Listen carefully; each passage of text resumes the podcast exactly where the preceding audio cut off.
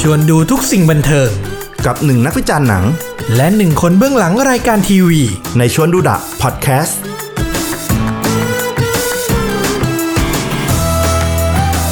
สวัสดีครับ สวัสดีครับ ตอนรับสู่ชวนดูดาพอดแคสต์นะครับผม EP นี้นี่ ส่งท้ายปี 2020 กันเลย ต้องบอกกันว่าวันที่เราอัดเนี่ย จะเป็นช่วงปลายปลายพฤศจิกายนเข้าธันวาคม ใช่ ซึ่งดูจากตารางโปรแกรมใด ๆ แล้วเนี่ย มันก็จะมีหนังที่อาจจะเข้าเขาเป็นหนังแห่งปีเนี่ย อาจจะมีไม่ได้กี่เรื่อง อืม ถ้าพูดกันตอนเนี้ยก็คิดว่าน่าจะพอพอพูดได้ประมาณหนึ่งแล้วแหละว่าหนังเรื่องไหน หรือว่าซีรีส์อะไรเนี่ยที่น่าสนใจเป็นซีรีส์หรือหนังแห่งปีนี้ จริง ๆ แล้วถ้าเป็นภาวะปกติอะเดือนธันวาคมนี่คือเดือนปล่อยของ ใช่เพราะว่า จริง ๆ ต้องรอให้ธันวาคมจบก่อนถึงจะพูดได้ ใช่ แต่ปีนี้ประหลาดไปละ เงียบกริบ เนฟกริปแล้วธันวานี่แบบกลายเป็นหนังแบบว่าปกติมันจะไม่มาธันวา ปกติมันน่าจะมาแบบต้นปีหง่อยๆอะไรเงี้ย หรือไม่ก็เป็นหนังแบบบอกบัสเตอร์มาแบบซัมเมอร์อะไรเงี้ย อ่า อย่างนั้นไป อ่า เออแต่ปีนี้แปลกๆมา เออแปลกๆหน่อยก็ตามภาวะโควิดนะเนาะ เออ ก็ต้องเจอเรื่องราวเข้าไปนะครับ ผมอย่างหนังไทยนี่ก็เหลือความหวังอันเดียวมั้งของของเราวันเนี้ย วันนี้ที่เราอัดพอดแคสต์กัน คืออีเรียมซิ่งเนี่ยโปรโมทว่าทะลุร้อยล้านไปแล้ว อืม ก็จะมีเหลืออ้ายคนหล่อลวงของคุณณเดชน์หนัง GDH นี่แหละที่น่าจะเป็นความหวังหลักในเดือนธันวาคมของหนังไทย ใช่แต่ว่ากว่าไปสรุปยอดก็จะน่าอาจจะถึงกุมภาแล้วมั้ง เนาะ อืม เพราะฉะนั้นก็น่าจะพอสรุปได้สำหรับปีนี้กับ Best of the Year ในมุมมองของเราสองคนนะครับ ที่เป็นหนึ่งนักวิจารณ์หนังกับหนึ่งคนเบื้องหลังรายการทีวี อยากจะจัด Best of the Year ของตัวเองหน่อย แล้วก็คาดหวังว่าเราจะอยู่ไปเรื่อยๆ จนได้จัด Best of the Year ปีหน้านะ แล้วหวังว่าปีหน้าน่าจะมีหนังที่เข้าที่เข้าทาง แล้ว ให้ได้พูดถึง นะครับผม โอเค งั้นมาปีนี้ถือว่าเรามาเชิดชูเกียรติหนังแต่ละประเภทกันเลย ในแต่ละประเภทที่เราให้เนี่ย มีเรื่องไหนที่อยากพูดถึงเพิ่มเสริมก็จะเพิ่มเสริมเผื่อให้คุณผู้ฟังไปหาชมกันได้ด้วยนะครับผม อืม อ่ะ เริ่มจากใหญ่สุดเลยละกัน Best Movie of the Year เลย อ่ะ หนังที่คิดว่าดีที่สุดในรอบปีที่ผ่านมาเลยสำหรับฟลุกฟลุกให้เรื่องอะไรครับ อันนี้เป็นหนังฉายโรงก่อน หนังฉายโรง หนั อ่ะ งที่ฉายโรงภาพยนตร์เป็น Best Movie of the Year ถ้าเป็นออสการ์ก็คือ Best Picture เลยสำหรับฟลุกปีนี้คือ จริง ๆ อยากเก็บไว้ตอนท้ายแต่ว่าพูดเลยก็ได้ เอาหรือเอาตอนท้ายสลับได้นะ ไม่เป็นไรพูดเลยได้ อ่ะ มันพลิกโผส่วนตัวเองนิดหนึ่งเหมือนกัน เหรอ อืม เพราะว่าบทสรุปหลังจากพินิจพิเคราะห์มาตลอดทั้งปีนะ ผมเล่าปูมหลังฟลุกนิดนึงฟลุกเป็นนักวิจารณ์หนังจริง ๆ นะครับ ของเว็บเว็บหนึ่ง แล้วก็บอกเลยว่าชมภาพยนตร์ดูภาพยนตร์เยอะมากเฉลี่ยนี่อาทิตย์หนึ่งมีกี่เรื่องฟลุก ก็ต้องมีอย่างน้อยหนึ่งเรื่องแหละ ต้องมีอย่างน้อยหนึ่งเรื่องอะต่ออาทิตย์นะ ถึงไม่ได้ดูแบบเป็นสื่อไปรีวิวอะไรเงี้ยก็ดูเองด้วยอะไรเงี้ย อ่า มันต้องมีแหละ นะครับผมอ่ะและฟลุกให้เรื่องนี้ที่บอกว่าพลิกโผเลยคือเรื่อง ไม่มีฮะ บ้าบอ จริง เอาวอันนี้ คือ พลิกโผเลย พลิกโผจริง เพราะว่าคือตอนแรกพยายามจะให้พยายามจะให้หนังโรงสักเรื่องหนึ่งเป็นหนังแห่งปี อืม แต่พอพิจารณาดูรายชื่อหนังทั้งปีแล้วอะที่ดูมาด้วยแล้วก็ไม่เคยดูแต่ว่าพยายามไปหาว่ามันพูดถึงกันยังไงบ้างอะ อืม สิ่งที่คุณพบคือมันไม่มีหนังเรื่องไหนที่คุณภาพพอที่จะบอกว่าเป็นหนังแห่งปีได้เลย เฮ้ย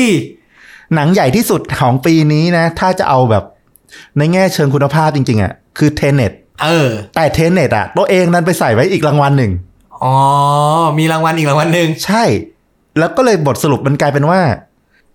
สำหรับส่วนตัวแล้ว ปีนี้ไม่มีหนัง ด้วยภาวะที่มันผิดปกติมากๆ หนังโรงมันน้อยมากจริง ๆ หนังที่กล้ามาลงโรงอ่ะคือหนังที่แบบพร้อมรับความเสี่ยงอ่ะ อืม มันยังไม่ถึงจุดพร้อมของตัวหนังหรือของตัวผู้ชมเองที่จะแบบ จะได้เจอสิ่งที่มันประจวบเหมาะดีๆ พร้อมกัน น่าสนใจ เออ น่าคิด คือ best movie มันต้องครบทุกองค์ประกอบ ใช่ คือตอนเนี้ย ตอนนั้นอะจะใส่ไปสักหนึ่งเรื่องละ แต่คิดอีกที เวลาที่การแข่งขันหรือการให้รางวัลน่ะ อืม มันถึงจุดที่คุณภาพมันไม่ถึงอะมันก็มีหลายครั้งที่การแข่งขันหรือเอ่อการมอบรางวัลนั้นๆมันจะบอกว่าปีนี้มันไม่มีหนัง หรือผลงานใดที่คุณภาพถึงที่จะได้เบส อืม ก็เลยแบบว่า และจริง ๆ อ่ะ มันดีด้วย เพราะมันสะท้อนภาพรวมของปีนี้จริง เออ ๆ การที่แบบคุณไล่หนังยอดเยี่ยมแห่งปีมาเรื่อยๆแล้วแล้วปี 2020 คือปีแห่งหายนะ แล้วบอกว่าปีนี้ไม่มีหนัง อืม ที่ได้รางวัลยอดเยี่ยม ด้วยเหตุว่ามันไม่มีหนังลงโรงจริง ๆ จัง อืม พอที่จะแบบพิจารณาได้ อืม มันมันก็เป็นมาร์กที่ดีในหมายว่าเป็นจุดหมายที่ดีที่จะบ่งบอกภาพรวมของปีนี้จริง ๆ ว่ามันคือปีอะไรของมัน เออ เข้าใจได้เข้าใจได้นะครับผมเปิดมารางวัลแรกก็พลิกโผกันสนั่นเลย งงเลยนะ คุณผู้ฟังบอกอะไรของพวกมึง ไม่แต่พออธิบายอ่ะก็จะเริ่มเก็ตกันแล้วว่าเออ อืม ถ้าเราบอกอย่างเงี้ยโอเคเราคือหนังแห่งปีบางทีได้อาจจะด้วยตัวคุณภาพของมันหรืออีกอย่างหนึ่งอ่ะมันจะเป็นตัวที่บ่งบอกสะท้อนถึงความเป็นปีปีๆนั้นๆ อืม เช่นหนังรางวัลเมืองคานอย่างเงี้ย บาง อืม ปีอะมันก็จะสะท้อนภาพรวมของการเมืองโลกขึ้นมา ว่าประเด็นอะไรที่ถูกพูดถึง เหมือนอย่างตอนฟาเรนไฮต์ในอีเลเวน อืม ที่พูดถึงสงครามอิรักแล้วก็เรื่องของเออการก่อการร้ายเนี่ย ก็คือสารคดีที่กำกับโดยคุณไมเคิลมัวร์ ใช่ อืม ที่ได้รางวัลปาล์มทองคำของปีนั้นนะมันก็สะท้อนภาพรวมของปีนั้น อืม ดังนั้นในปีเนี้ยที่อุตสาหกรรมโลกอะอุตสาหกรรมหนังโลกอะ ชะงัก มันชะงักจริงๆอะมันก็อาจจะโอ อาจ เค จะคู่ควรแล้วที่ไม่มี best movie of ใช่ the year มันคู่ควรแล้วที่มันจะไม่มี เวทีอื่นก็ว่าไปแต่เวทีชวนดูดาปีนี้ไม่มี เอาจริงๆ ผมว่าทุกเวทีลำบาก อืม คิดกันลำบากว่าจะเอาเรื่องไหนให้เป็นผู้ ดีไม่ดีอะอาจจะต้องข้ามแล้วไปรวมกันปีหน้าไปเลย เออ น่าคิดนะครับ โอเค อ่ะ ผ่านไปหนึ่งราง วัล เมื่อกี้ เฮ้ยต้อมมีของต้อมหรือเปล่าบอกก่อน บอกเลยปีเนี้ย อย่างที่บอกด้วยความที่โควิดมาเนี่ย ต้องยอมรับเลยว่าธรรมดาผมก็จะดูหนังเยอะ อืม แต่ปีนี้ก็เป็นปีหนึ่งที่เข้าโรงหนังน้อยมาก อืม แล้วก็อย่างที่ฟลุกบอกคือในใจอะก็มีเทเน็ตแต่ว่าถ้าถามถึงผลงานของคริสโตเฟอร์โนแลนซึ่งเป็นผู้กำกับอันดับหนึ่งในใจผมอยู่แล้วด้วยเนี่ย ถามว่าเทเน็ตมันเทียบกับผลงานในอดีตอะผมก็ให้ได้ไม่เต็มปากกับ Best Movie of the Year เหมือนกัน อ่าถูกไปแล้ว นะครับผมอ่ะงั้นก็เห็นด้วยที่จะไม่มี อืม เออ และต่อกันเลย อ่ะ ผมที่ผมบอกว่าผมมีเทเน็ตเนี่ย อ่า ให้ในหนึ่งรางวัล อืม จริงๆรางวัลเนี้ยมีเข้าเข้าประกวดเนี่ย หลายเรื่อง ปกวดในใจ ในใจอะหลายเรื่อง อ่า จริง ๆอะเทเน็ตอะอาจจะไม่ได้แบบรางวัลเบอร์หนึ่งของรางวัลนี้ อืม เป็นประมาณเบอร์สองเบอร์สาม อืม รางวัลเนี้ยคือผิดหวังแห่งปี อ้าวพลิกเลย พลิกเลย เมื่อกี้คุยเรื่อง Best Movie กันอยู่ดี ถ้าเราพูดถึงคุณภาพไงเทเน็ตมันถึงพร้อมแหละ ทั้งเสียงทั้งภาพทั้งการตัดต่อทั้งการคิดโครงเรื่อง คือคุณภาพในเชิงหนังมันถึง ๆอืม แต่สิ่งที่ผิดหวังคือ มันไม่มีความบันเทิงอะไรให้กูเลย เออ อ่าน่าคิด น่าคิด เรื่องนี้น่าคิด คือพอมันถึงจุดบาลานซ์ที่เราต้องพิจารณาหลังเรื่องหนึ่งอะนอกจากคุณภาพอะมันคือสิ่งที่มันจะมอบให้คนดูคือความบันเทิง ความอิ่มใจหรืออารมณ์ร่วมอะไรสักอย่างที่มันเราดูแล้วออกมาเราแบบโอ้โห ใช่เนี่ยหนังแบบสุดยอดเราอยากบอกต่อ แต่กับเรื่องเนี้ยมันออกมาด้วยความแบบว่า มานั่งถกทฤษฎีกันอะ ใช่ มันหนักกว่าหนังเรื่องเก่าๆของโนแลนอีกนะ อย่างอินเตอร์สเตลล่าอย่างเงี้ย มันก็ยังมีโมเมนต์ความเป็นแบบพ่อลูกที่ยังให้พูดถึงได้ คือต้องบอกว่าคริสโตเฟอร์โนแลนน่ะไม่เคยปณิประนอมกับผู้ชมอยู่แล้ว อืม ทั้ง Interstellar ทั้ง Inception หรือต่อให้ The Dark Knight ด้วยซ้ำ อืม ก็ไม่ได้เคยจะปณีประนอมคือมึงต้องตั้งใจดูเองอะ่ะไม่เคยไม่เคยเน้นย้ำไม่เคย ไม่เคยทำให้หนังมันดูง่าย ใช่ แต่ว่าทุกเรื่องที่ผ่านมามันมีจุดที่เราเกี่ยวติดและเราสนุกและเราผูกพันกับตัวละคร ได้ แต่เรื่องเนี้ย แต่เทนเน็ตไม่มี ไม่มีเลย อืม อาจจะมีแหละแต่แบบน้อยมากจนแบบโอ้โหเราไม่อยากเกี่ยวมันอะ ใช่ ปล่อยมันไปแล้วละกัน ยิ่งฉากหลังๆ ที่เป็นไฮไลท์ของเรื่องเนี้ยปล่อยแล้วจริงๆแบบไม่สนใจแม่งละปล่อยเลย ภารกิจสุดท้ายอะ่ะ ถ้าไม่ต้องดูเพื่อมาอธิบายนะ อืม จะไม่มีวันดูรอบสองเลย คือทิ้งเลย พอ คือเหมือนโนแลนทิ้งความเป็นสำหรับเรานะ ทิ้งความดราม่าทิ้งความทิ้งความเป็นภาพยนตร์ดูสนุกไปเลยอะ่ะ มันคื เพื่ อ อเพื่อแบบรับใช้แนวคิดหรืออะไร ใช่ ที่เขาคิดอะ่ะ ใช่ อืม มันมีความยอดเยี่ยมในแง่ของคุณภาพหนังแหละ แต่ว่ามันไม่ยอดเยี่ยมในความเป็นหนัง เออ อันนี้ก็น่าคิดนะครับผม และเนี่ยคือความผิดหวังอันดับ 2 หรือ 3 ของปี อ้าวแล้วผิดหวังมากที่สุดอ่ะ ผิดหวังมากที่สุดเนี่ย ถ้าพูดไปอะน่าจะตรงใจ อันนี้คือ เกืบทุกคนแหละ ผิดหวังแห่งปี ผิดหวังแห่งปีเลย อ่า เพนินซูล่า อืม ภาคต่อของเทรนทูปูซาน คือมันผิดหวังในทุกแง่มุม ฟังไม่ผิด เพราะว่าเราใช้คำว่ารางวัลผิดหวังแห่งปี อืม มันต้องมีความคาดหวังมาก่อน อืม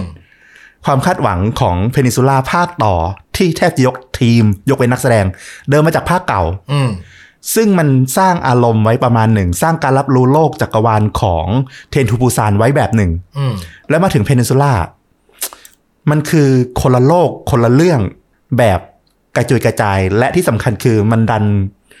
ไม่ได้สนุกขนาดที่แบบว่าจะพอรู้สึกได้ว่าโอเค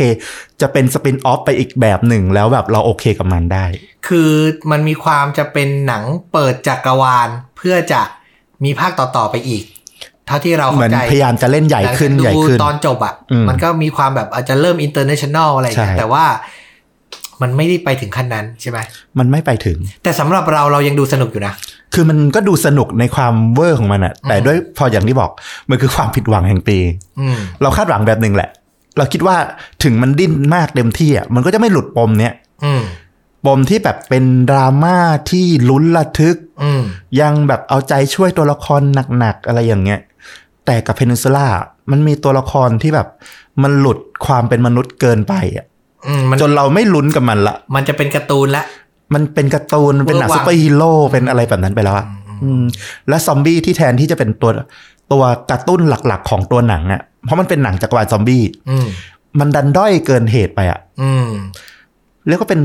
ตัวละครสมทบอยู่หลายรอบที่แบบไม่จำเป็นก็จะว่าก็ว่าได้อะ อืม อืม อืมเข้าใจได้ก็ ก็เลยเป็นรางวัลผิดหวังแห่งปีไป ไม่ใช่หนังที่แย่ที่สุดแห่งปีนะ ไม่ใช่ที่ เป็นหนัง ใช่ ที่ผิดหวังคือคาดหวังไว้แล้วไม่ได้ตามหวังมากที่สุด ใช่ นะครับผม คืออย่างเทนเน็ตอะเรายังพอคาดเดาได้แหละเพราะว่าอย่างโนแลนอะเขายังเคยมีหนังทดลองก่อนหน้านี้ที่เรารู้แล้วว่าเออเขาไม่ปานิปานอม อืม อืม นะครับผม อ่า ขอลงมาสตรีมมิ่งมั่ง เออไปฝั่งสตรีมมิ่ง เออ เอาจริงๆอะปีเนี้ยหนังโลไม่น่าพูดถึงเท่าไหร่เพราะมัน ถูก มันด้อย แต่ว่าไปเด่นทางสตรีมมิ่ง จริง ๆ สตรีมมิ่งปีนี้เป็นปีแห่งสตรีมมิ่งทุก ใช่ แอปพลิเคชันเติบโตหมด เติบโตมากนำมาโดย Netflix เมืองนอกมี Disney Plus มี อืม HBO Max ใช่ อ่า เมืองไทยก็มีวิวมี VTV มีอะไรคือมันไม่ใช่แค่หนังฝรั่งนะและมันเป็นหนังเอเชียหนังไทยด้วยนะครับผม อ่ะสำหรับฟลุกถ้าพูดถึงหนังเรายังไม่ได้พูดถึงซีรีส์นะ อันนี้พูดถึงหนัง อืม อ่ะพูดถึงหนังหนังเดียวหนังเรื่องเดียวจบ หนังสตรีมมิ่งยอดเยี่ยมแห่งปีของฟลุกคือ อันเนี้ยอคติล้วนๆ คือมองในแง่ของความคุณภาพมันก็อาจจะไม่ใช่ the best หรอก อ่า หรือจะมองในแง่ใด ๆ ก็ตามมันก็ยังมีข้อถกเถียงได้แหละว่ามันอาจจะไม่ใช่ the best อืม แต่ด้วยอารมณ์ร่วมความรู้สึกในฐานะที่เป็นคนไทยนู่นนี่นั่นด้วย หนังเรื่องนี้คือหนังที่เด่นที่สุดในความรู้สึกของปีนี้ อืม นั่นคือเรื่อง extraction extraction ใช่ โอดีเซอร์ไพรส์นะเนี่ เซอย ร์ไพรส์ไหม ไม่น่าเชื่อ จริง ๆอ่ะในลิสต์ก่อนหน้าเนี่ยโหหนังดราม่าอะไรมาเต็มไปหมดเลยแล้วพอคิดอีกทีถ้าพิจารณาจากจุดที่เราอยู่ในในเมืองในประเทศไทยเป็นคนไทยอะไรเงี้ย อืม ความเกี่ยวเนื่องกับตัวหนังหลาย ๆ อย่าง ความที่มันมอบความบันเทิงแบบสุด ๆ การกล่าวถึงในโซเชียลมีเดียความเป็นกระแสอะไรเงี้ย ก็อยากให้เรื่องนี้มากกว่า extraction นี่นำแสดงโดยพ่อหนุ่มทอของเรา ใช่ค คุ ริ ณ สเฮมเวิร์ด อะไรนะ คริสเฮมเวิร์ด คริสเฮมเวิร์ดนะครับ แล้วก็เราน่าจะรู้จักกันดี เพราะว่ามาถ่ายทำที่ราชบุรีบ้านเรา ใช่ แล้วก็ในกรุงเทพด้วยโอ้ถ่ายทำ หลายที่หลายที่ เซตประเทศไทยเป็นปากีสถาน อืม แล้วก็แอคชั่นกันสนั่นจอเลยนะครับ ใช่ ผมก็เป็นหนังยอดนิยมใน Netflix บ้านเราช่วงหนึ่ง ใช่ นะครับผม ถ้าไม่ให้ attraction อืม จะให้อีกเรื่องหนึ่งคือเรื่องอ่าอันนี้คนน่าจะดูน้อย อืม เรื่อง his house His House his house เป็นหนัง Netflix อ่าฮะ เป็นหนังสัญชาติอังกฤษ เรื่องราวมันเป็นยังไงอ่ะ His House เป็นเรื่องราวของผู้อพยพจากซูดาน อืม ที่หนีตายจากสงครามกลางเมือง อืม มาถึงอังกฤษ ถ้านึกภาพก็โรฮิงญาแบบบ้านเราอะ อ่า ลองทะเลมาจะมาขึ้นฝั่งสักที่หนีตายอ่ะ โหหนีมาอยู่อังกฤษ หนีไปอยู่อังกฤษ อ่ะ แต่การพิจารณา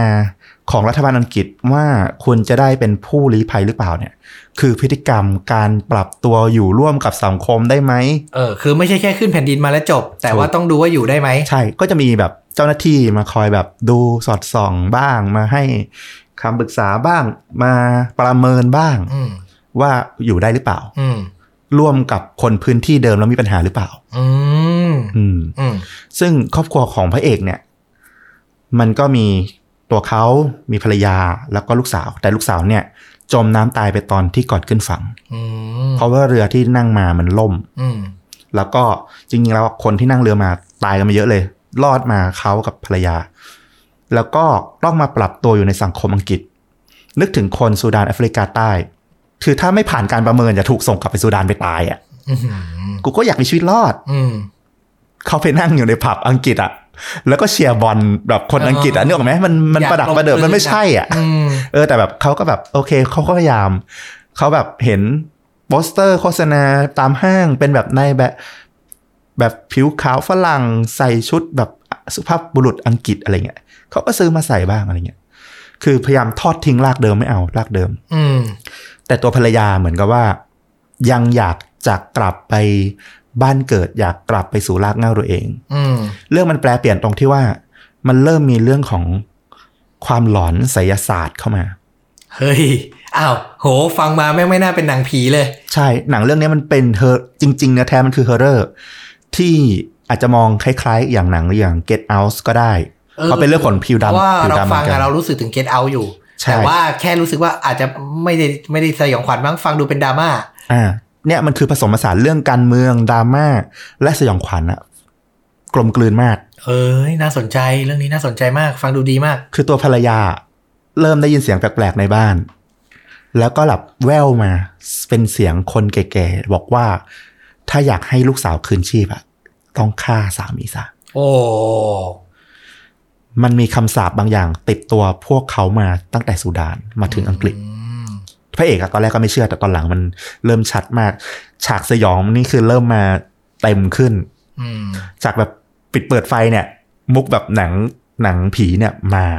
แล้วแบบจังหวะที่มันมันไม่ได้แบบ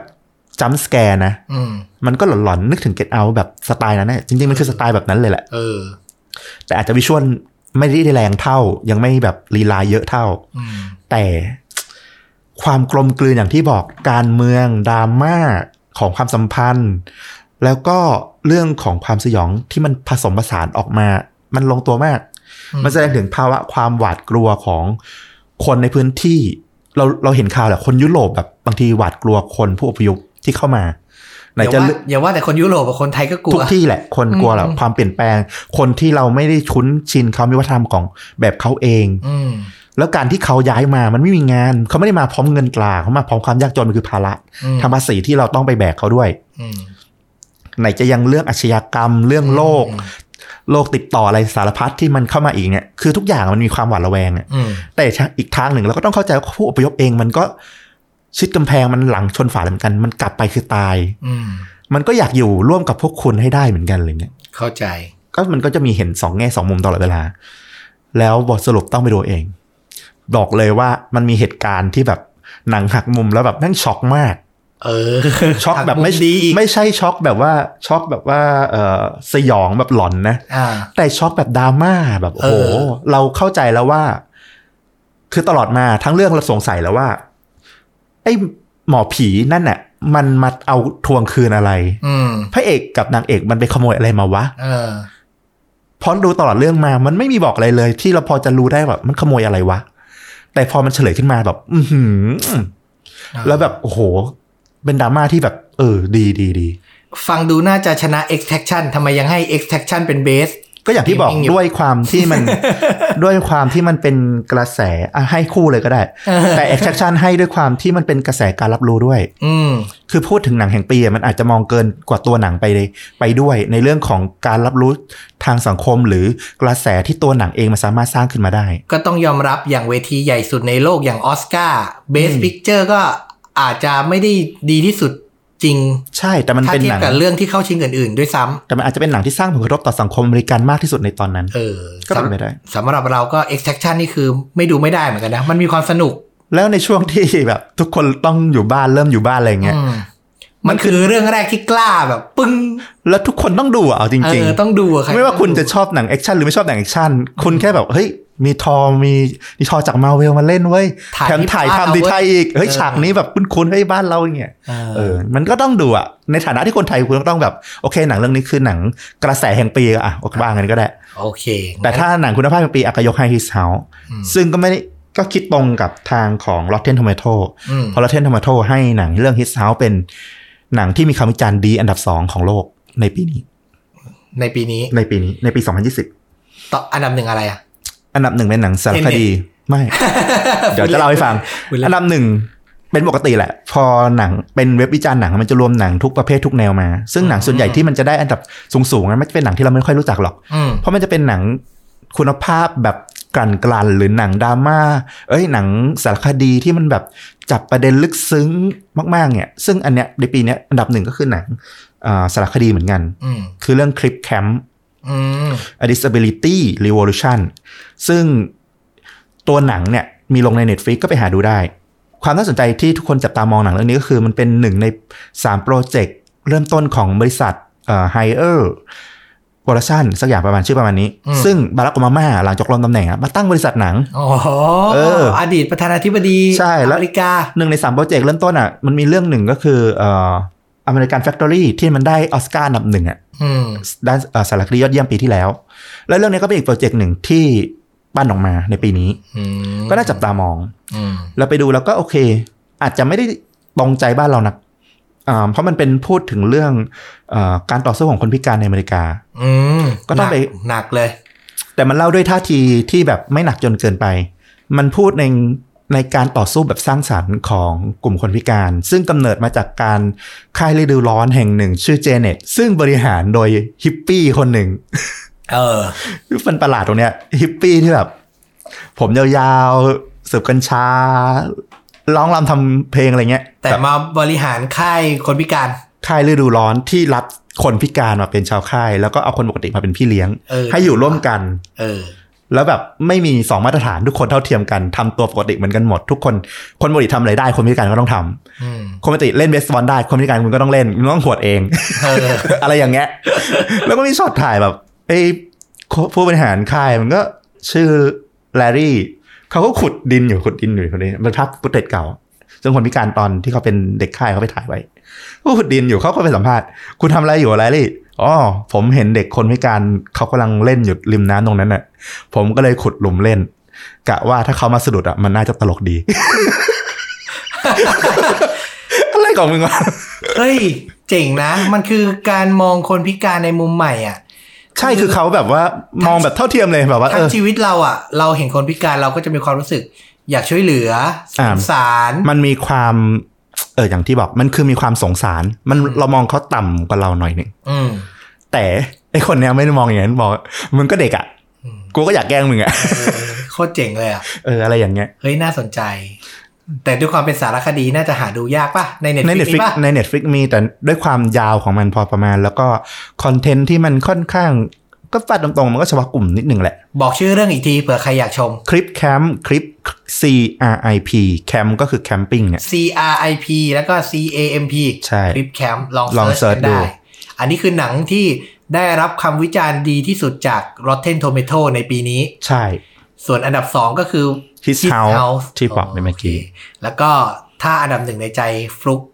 ก็คือ Extraction เพราะมันสร้าง Impact กับบ้านเรา ใช่ ก็ถ้าเอาพูดสรุปก็คือ โอเค ถ้าสตรีมมิ่งแห่งปีก็ให้ทั้ง Extraction และ His House ได้ทั้งคู่ อ่า ลองไปชมกันดู His House นี่เหมือนในบ้านเราไม่ค่อยดังเท่าไหร่ เงียบมากเลย เออ เลยเลยไม่เลยไม่ได้ยกมันมาเป็นอันดับหนึ่งด้วยความที่พูดไป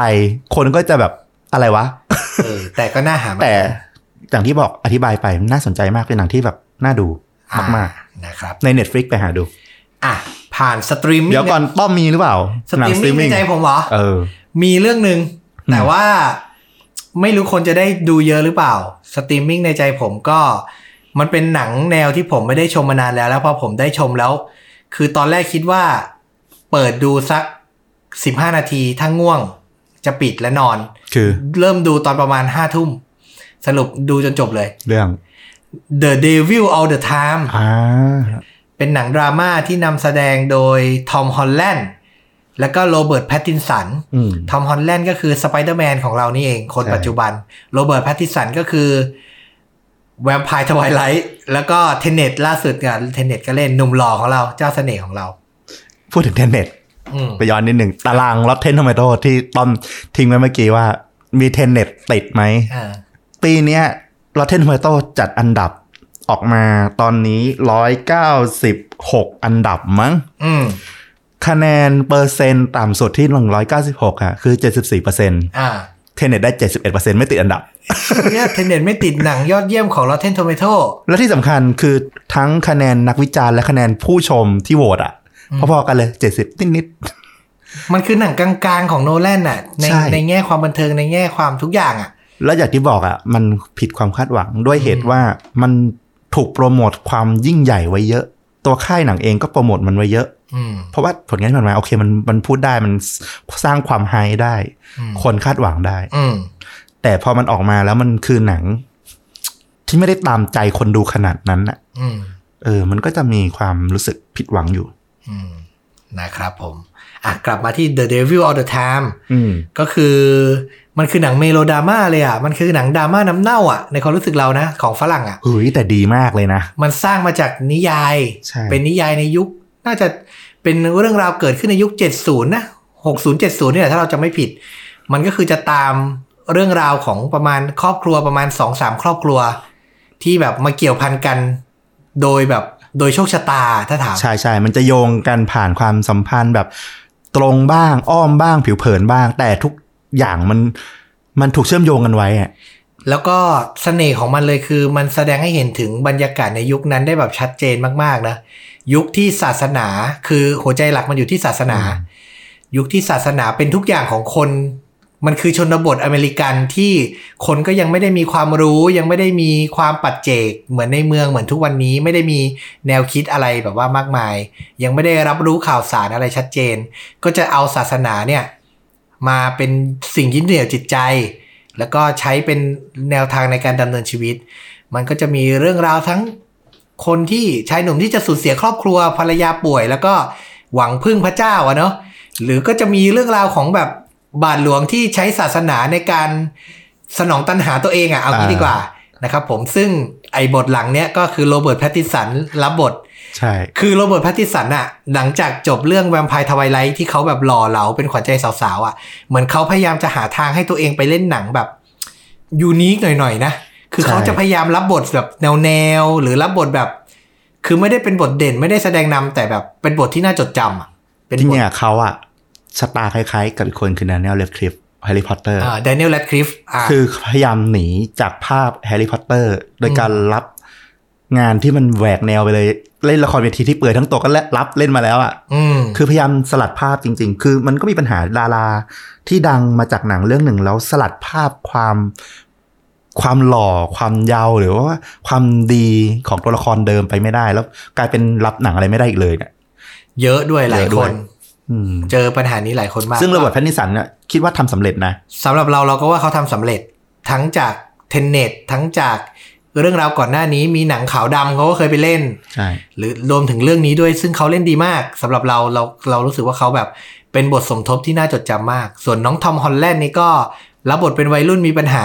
เป็นคนที่เป็นบทที่นำเอาทุกเรื่องราวมาขมวดเจอกันพูดง่ายๆเป็นตัวหลักกันแหละ ก็ได้ได้มาตรฐานตามฝีมือนักแสดงทั่วไป ถ้าสำหรับเราก็คือเป็นบทพระเอกจ๋าๆ อืม บทหนึ่งก็เป็นบทที่ อาจจะมีอะไรให้เล่นน้อยกว่าโรเบิร์ตแต่ว่าพอมันมาอยู่ในเรื่องเนี้ย มันน่าค่อนข้างน่าจดจำแต่เราแนะนำสำหรับคนที่ต้องมีความอดทนในการดูนิดนึง แล้วก็ต้องเป็นคนที่ตั้งใจดูหนังดราม่านิดนึง มันคือมันคือการเล่าเรื่องแบบมีเสียงบรรยายอะเอางี้ดีกว่า สำหรับเราเป็นความรู้สึกมันคือนิยาย มันคือนิยายภาพ เออ แล้วคนที่ลงเสียงบรรยายในภาพยนตร์เรื่องเนี้ย คือเสียงเขามีพลังมากนะ แต่ว่ามันก็จะมีความเนิบในตัวด้วย เป็นคนที่เขียนนิยายเรื่องนี้เองเลย อืม เรื่อง The Devil All the Time เนี่ย แล้วก็พอมาสร้างเป็นภาพยนตร์เขาก็ตามมาภาคมาช่วยเขียนบทภาพยนตร์ด้วยนะครับผม ซึ่งถ้าใครชอบดูหนังแนวดราม่า ตัวละครผูกพันกัน แล้วก็เพลิดเพลินกับการละเมียดละไม ค่อยๆ ดูพัฒนาการตัวละคร 10-20 ปีผ่านไปอะ่ะ จะบอกว่าหนังเรื่องเนี้ย อืม ทำน้ำตาซึมเลย เออ โดยเฉพาะซีนของครอบครัวแรกเลยอะครอบครัวพ่อของทอมฮอลแลนด์อะ อ่า ที่สูญเสียภรรยา อืม เออ ความเปลี่ยนแปลงที่เขาก็ที่เขามีต่อลูกเขาอะโหแบบฉาก มันเป็นที่จดจำแล้วมันเข้าใจถึงปมที่ทำให้ทอมฮอลแลนด์เกิดปมในใจได้เลย มันคือจุดตั้งต้นทั้งหมดของเรื่องอะ ใช่ สิ่งที่ผลักเรื่องออกหลังจากนั้นออกทั้งหมดมันเกิดขึ้นมา ม โหแล้วแบบดราม่าดีมากเลย แล้วเป็นหนังที่ปูขมวดปมไว้ยังไงเคลียร์ทุกปม อืม หมด ไม่มีค้างคาและอิ่มเอมใจมากในตอนจบด้วย ใช่ คือดีมากเลยอะ มันคือมันไม่ได้มีแค่บาดหลวง ไม่ได้มีแค่ทอมฮอลแลนด์นะมันมีเรื่องฆาตกรต่อเนื่องมีแบบคือมันมีหลายชีวิตมากที่มา ใช่ รวมกันอยู่ในละแวกนี้ แล้วดาราดังๆ ที่แบบฝีมือการแสดงดีๆ มาเล่นกันเพียบมาก นะครับผมไม่อยากให้พลาด ไม่อยากให้หน้าหนังที่มันดูเป็นดราม่าจ๋าๆแล้วก็ดูเนิบๆทำให้เราพลาดหนังดีๆไปอ่ะ เนี่ยเสียดายมาก คือถ้าไปดูในโซเชียลอ่ะคนพูดถึงน้อย อืม จึงเป็นที่มาของอีกรางวัลหนึ่งที่เรามอบให้กับเรื่อง Devil on Time อ๋อ The Devil All the Time นี่ฟลุกมีมอบรางวัลให้ ใช่มี อ่ะ มอบรางวัลอะไร ตกสำรวจแห่งปี เออ เห็นด้วย เป็นหนังที่ได้รับการพูดถึงน้อยกว่าที่ควรจะเป็น มาก อืม นอกจากนี้มันยังมีอีกหลายเรื่องที่ให้กับรางวัลเนี้นะตกสำรวจแห่งปี อ่า หนึ่ง The Devil- The Devil on the Time สองชื่อเรื่อง The Hater เป็นหนังโปแลนด์มีอยู่ใน Netflix อ่าฮะ ว่าด้วยเรื่องของความเหลื่อมล้ำทางสังคมนี่แหละ แต่ว่าวิธีการเล่ามันเจ๋งมากเลย อ่าฝากสะกดนิดนึงเผื่อใครอยากจะหามาดู The Hater Hater แปลว่าความเกลียดอะ อ๋อ The Hater เลย ใช่ เออ มันเล่าแบบฉลาดดีอะ อืม แต่ว่าต้องทำใจนิดนึงว่า พอมันเป็นหนังยุโรปอะสไตล์การเล่ามันแบบจะไม่ได้แบบเล้าเราสุดแบบเป็นหนังฮอลลีวูดแหละ เข้าใจ มันจะมีคลาสมีสไตล์นิดหนึ่ง เออคือ เล่นท่านิดหนึ่ง เป็นพวกชอบเล่นท่ายาก เออ หนังยุโรปมันจะมีความเนี้ยบบางอย่าง ใช่มันมีความเนี้ยบแต่แบบต้องเอ้ยลีลานิดหนึ่งเว้ยอะไร อ่า เงี้ย อ่าไม่ แต่ ไม่ไม่ชอบมาตรง แต่ดูแล้วดีดูแล้วเข้าเข้าใจอารมณ์ของตัวละครมากๆ ๆ มันเป็นเรื่องเกี่ยวกับอะไร ย่อๆได้ไหม คือคนที่มันเอ่อเป็นเด็กกำพร้าแล้วมันรู้สึกเหมือนว่ามันตัวเองอะมันต่ำต้อยในสังคมกว่าคนอื่นครอบครัวที่อุปการะมันก็แบบว่าทำต่อหน้าดีนู่นนี่นั่น แต่รับหลังก็แบบแอบนินทามัน ซึ่งมันรู้ได้ไง มันแอบใส่เครื่องดักฟังไว้ในบ้ าน เชี่ย คือมันก็มีความดักดักๆคือมันก็มีลูกเล่นอะไรที่แบบทำให้เรารู้สึกสนใจตัวละครอ่ะ และทั้งเรื่องมันคือการแก้แค้นของไอ้ตัวละครที่รู้สึกว่าตัวเองอ่ะ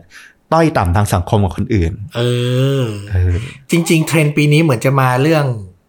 ผู้อพยพ คนชั้นสอง ใช่ คนต้อยต่ำมีหลายเรื่องนะหลายเรื่อง ใช่ เท่าที่เราเห็นเออเทรนด์นี้น่าจะกำลังมา เทรนด์ผู้อพยพนะครับผม อ่ะตกสำรวจแห่งปีไปแล้ว ขอวนมาทางภาพยนตร์ไทยบ้างได้ปะ ได้ เตรียมไว้ า ปะ อ่าดูไว้บ้างอ่าว่ามา เออยากให้รางวัลภาพยนตร์ไทยแห่งปี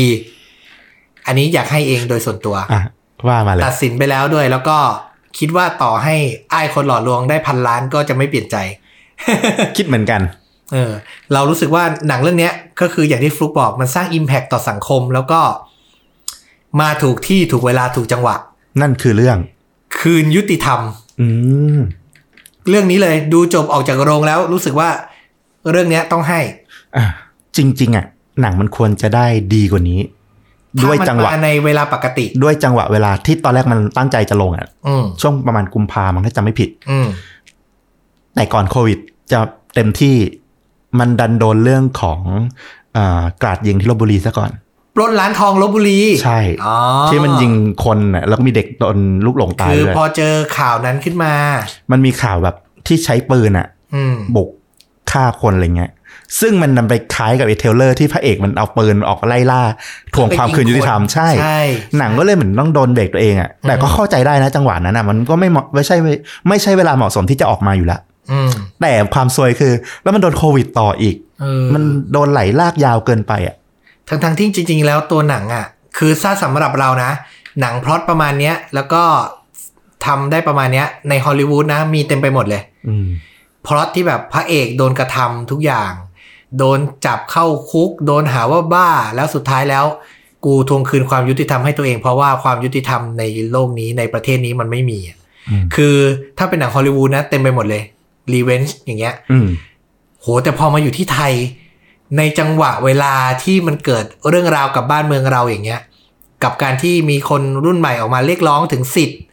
ถึงหน้าที่ถึงความไม่โปร่งใสหลาย ๆ เรื่องอะ่ะ โอ้โห มันถูกที่ถูกเวลามาก เป็นหนังที่โดดเด่นในความโชคร้ายนิดนึงเหมือนกัน ใช่ แต่อยากให้คนดูมาก ๆ คือออกมาจากโรงแล้วรู้สึกว่าหนังเรื่องนี้ต้องได้รับการควรได้รับการพูดถึงอะ่ะ อืม มันไม่ใช่แค่ตัวพล็อตที่แบบตีมที่มันเล่าถึงเรื่องของการคืนความยุติธรรมอย่างเดียว วิธีการเล่ามันก็น่าสนใจ มันพยายามคิดมากไปกว่าการเล่าเรื่องแบบสแตนดาร์ดถ้าไม่ดูก็จะเห็นว่ามันมีพยายามความพยายามหักมุมอยู่หลาย ๆ อย่าง ใช่ ผ่านการคิดมาเยอะพอสมควรเลยทีเดียว ซึ่ง ซึ่งมันก็เหนือกว่าหนังไทยปกติ นิด ใช่ หน่อยเหมือนกัน ก็มี ใช่ จุดที่น่าสนใจไม่ใช่แค่ว่า โอเคเฮ้ยพล็อดมันดูแบบกระแทกกระทันต่อสังคมอะไรเงี้ย คุณไปดูในเชิงบันเทิงในเชิงหนังมันก็ยังมีจุดที่แบบน่าสนใจอยู่เหมือนกัน ถูกต้องนะครับผม แล้วก็การแสดงของคุณก๊อตจีรายุที่เป็นพระเอกเนี่ย สุดมาก สุดมากจนมันโดดเด้งจนคนอื่นแม่งดูแย่ไปเลย ก็กลายเป็นดาบสองคมแหละ เออมันดาบสองคมเหมือนกันนะ คือเขาเล่นดีมากจนคนรอบข้างเขาในหนังมันดูดรอก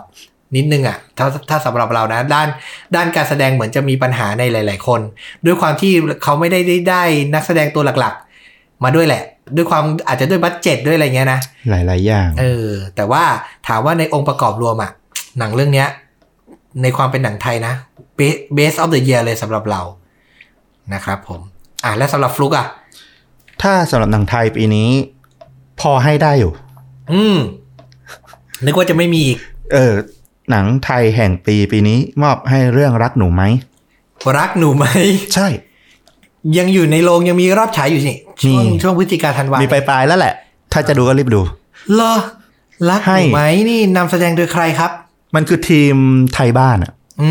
ม เป็นจักรวาลแยกของไทยบ้าน เป็นสปินออฟแยกออกมา อ๋อ ไม่เชื่อมโยงกับไทยบ้านเลย เพราะว่ามันเอาตัวละครจากไทยบ้านมาเล่นเป็นตัวอื่น หมดเลย อ๋อ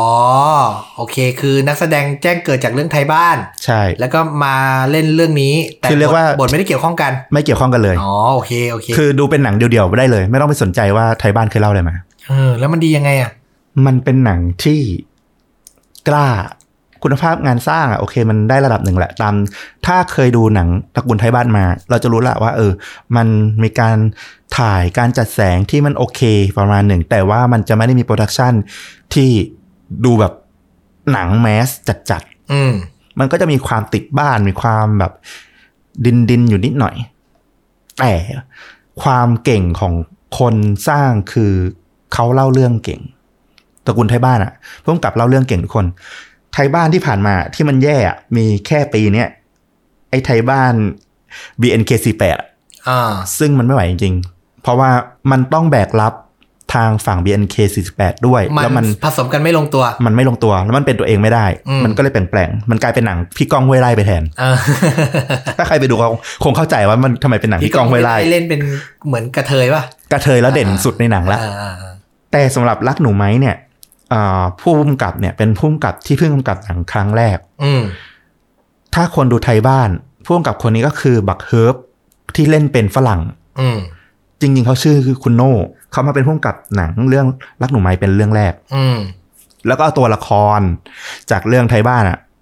มาแสดง อืม มีนักแสดงใหม่เป็นแค่ตัวนางเอกคนเดียว โอ้ ที่เหลือก็คือเคยผ่านการแสดงจากไทยบ้านมาละ คนน่าจะติดตามาแล้วก็ละ ความกล้าของมันอะตั้งแต่แรกคือพล็อตดูตอนทีเซอร์อะก็คิดว่าไอ้หนังประมาณเนี้ยฝรั่งเคยเห็นฮ่องกงจีนเคยเห็น อืม ไอ้อารมณ์แบบไม่รู้ใครพ่อ อ่า แล้วแบบ โอเค งั้น เดี๋ยวลูกโตอ่าเดี๋ยวดูว่าลูกใคร ไม่ตัวดีดี ก็คือรอโตสวยดีเอ็นเอ อ่า เหล่านี้ช่วยกันเลี้ยงก่อนก่อนที่ อ่ายั ยังไม่รู้ เป็น อืม คืออย่างมามาเมียก็มี อ่า มามาเมีย หรือหนังแบบจีนอ่ะ ถ้าคุณคุณก็เคยมีที่แบบว่า อืม แบบผู้ชายหลายๆคนมาช่วยลุมกัน มาลุมอะ เออมาช่วยกันเลี้ยงลูกอ่ะ อ่า เออ แต่กับเรื่องเนี้ย มันก็หาทางหนีของมันได้อีก อืม คือถ้าเรามองฟังตามเนี้ย เราจะรู้สึกว่า โอเค ไฮไลท์มันคือท้ายเรื่อง อืม ตรวจดีเอ็นเอแล้วรู้ไขพอจบ อืม อาจจะไถได้มาได้อีกนิดหนึ่ง อืม แล้วจบ ไม่เรื่องนี้ แค่ค่อนค่อนๆเรื่องอะต้นต้นเรื่องด้วยซ้ำรู้แล้วว่าใครคือพ่อ เออ แต่มันหนังมันมีเรื่องให้ไปต่ออีก แต่มันมีเรื่องให้ไปต่อได้อีกเยอะเลย เออ เฮ้ย น่าสนใจมาก ความกล้าของมันเนี่ย อย่างที่บอกถ้าเป็นเรื่องอื่นอะมันจะเป็นอารมณ์ว่า ความผิดพลาดอุบัติเหตุแบบคอมเมดี้เล็ก อืม ๆทำให้แบบไม่รู้ว่าใครคือพ่อ อืม แต่เรื่องเนี้ยเปิดเรื่องมาคือ เป็นฉากปั๊มปั๊มๆกันเลย เออ เออตัวละครอ่าจากไทยบ้านอ่ะอ่าที่เล่นเป็นพระเอกไทยบ้านเนี่ย ก็จะแบบโผล่หน้าจากผ้าห่มมาแล้วก็ชวนเพื่อน คนหนึ่งชื่อจอห์น อืม จอห์นก็มาจากไทยบ้านเหมือนกัน บอกแล้วก็จะพูดว่าจอห์นจอห์นลงมาร่วมกับเราสิ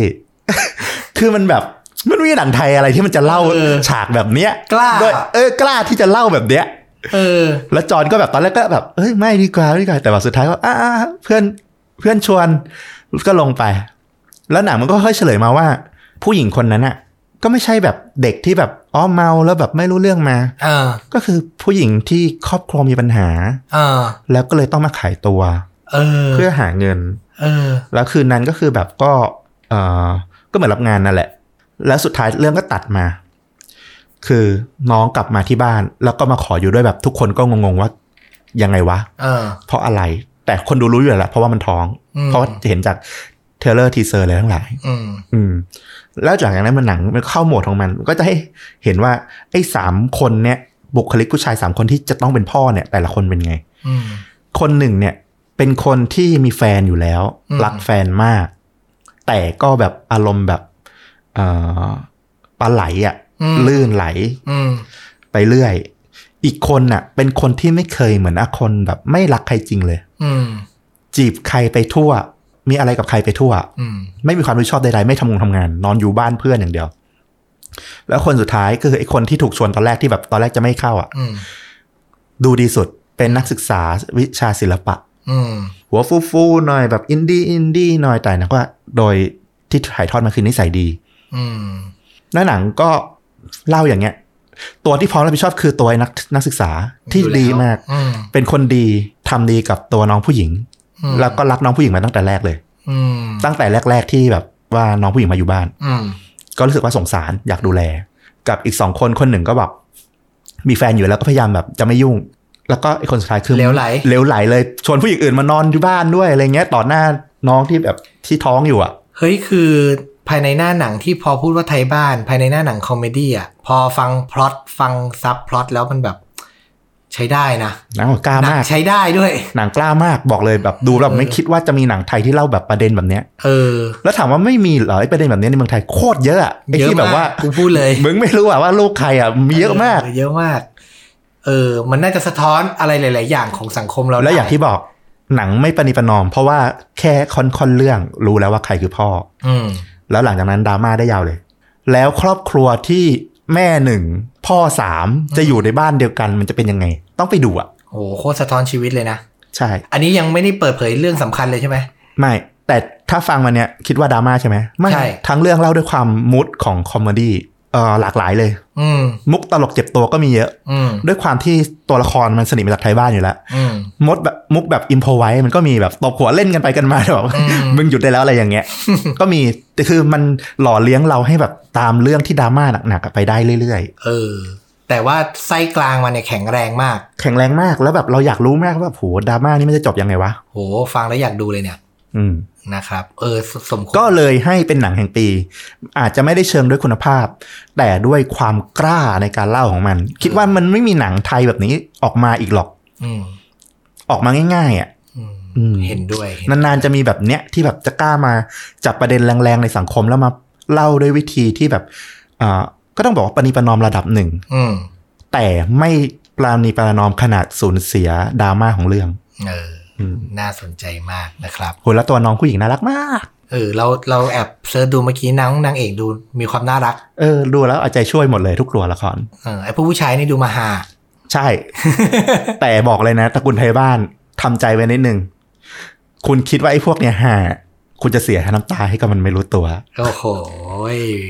นี่จั่วไว้โคตรดีนะครับผม อ่ะ สรุปเรื่องหนังไปหมดแล้ว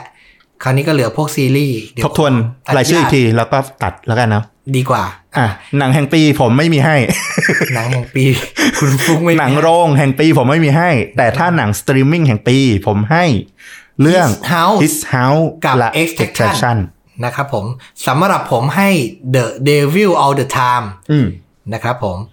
สำหรับ หนังไทยแห่งปี หนังไทยแห่งปีผมให้คืนยุติธรรม ผมให้รักหนูไหม นะครับผมแล้วก็มีรางวัลเก็บตก ผม หน้าผิดหวังแห่งปี ผิดหวังแห่งปี ผมให้ Peninsula บวกกับ Tenet ด้วยอ่ะ เทนเน็ตด้วยอ่าคู่กัน ปกสำรวจแห่งปีผมให้ The Hater และหนังที่ต้อมให้ไปเมื่อกี้ The Devil on the Time เอออันนี้ควรจะ ควรไปหาดู อ่าในส่วนของภาพยนตร์ก็ บทสรุปแห่งปีก็ประมาณนี้ละกัน ก็จะเหลือพาร์ทของซีรีส์ที่เราตั้งใจจะเล่าต่อ แล้วก็รวมถึงรางวัลจิปาถะด้วย หลาย รางวัลแบบว่าเลื้อนๆอยากให้เอง เอออยากให้อะ นะครับ ก็เดี๋ยวฝากคุณผู้ฟังติดตามกันใน EP ต่อ ๆ ไปสำหรับเรื่องราวบทสรุปของหนังในปี 2020 นี้นะครับ เหมือนเดิมนะครับ ฝากกดไลค์ กดแชร์ กด Subscribe กดติดตามในทุกช่องทางของชนดูดานะครับ ทั้ง Facebook b l o g i t YouTube Spotify ได้หมดเลยเซิร์ชว่าชวนดูดาเจอหมดเลยนะครับผม ก็วันนี้ผมกับฟุกขอลาไปก่อนนะครับ สวัสดีครับ ครับ สวัสดีครับ